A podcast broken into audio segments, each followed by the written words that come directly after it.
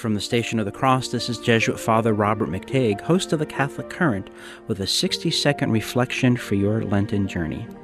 This is the 38th day of Lent. The prophet Jeremiah writes, The Lord is with me like a mighty champion. My persecutors will stumble, they will not triumph. In their failure, they will be put to utter shame, to lasting, unforgettable confusion. Surely, Jesus prayed these words during his sufferings, when he was abused, when he was betrayed, and as he was bleeding to death.